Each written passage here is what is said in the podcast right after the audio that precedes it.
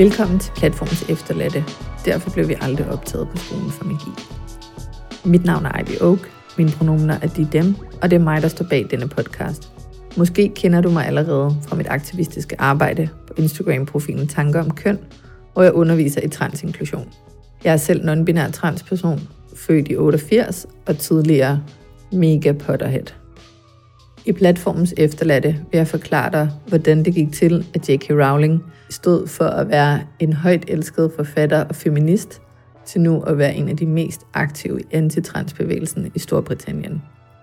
Rowling har over 14 millioner af følgere på Twitter, og jeg kan allerede nu afsløre for dig, at der er mange af dem, som aldrig har læst hendes bøger. De følger hende, fordi hun er en af transfobernes stærkeste postergirls. Denne podcast er for dig, der voksede op med Harry Potter. Dig, hvor Hogwarts blev din indgang til andre fandoms. Dig, der fandt dine bedste venner blandt Potterheads. Dig, der besøgte Hogwarts igen og igen. Måske for at flygte fra en virkelighed med mobning, andetgjorthed eller dysfunktionelle familieforhold. Dig, der fandt din identitet og følte dig set blandt hekse, troldmænd og magiske væsener. Podcasten er også til dig, som gerne vil være en aktiv allieret for trans- og queer-personer, og som kan mærke, at du har brug for mere viden. Podcasten er på mange måder et omsorgsprojekt for os, der bærer Hogwarts i hjertet. Men du skal altså ikke forvente at blive ædet med hårene.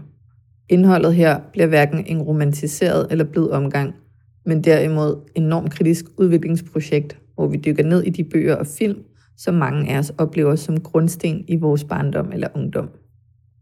I løbet af min podcast-serie tager jeg altså med i denne her normkritiske rejse ind i Harry Potter-universet.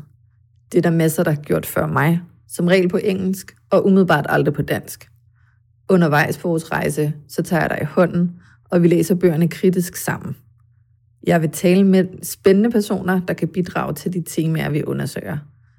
Nogle af spørgsmålene, jeg vil forsøge at besvare er, Hader J.K. Rowling piger og kvinder? Må man kun være tyk, hvis man er nogens mor? Hvor er alle de brune og sorte voksne på Hogwarts, og hvorfor er der så få BIPOC-elever i det hele taget?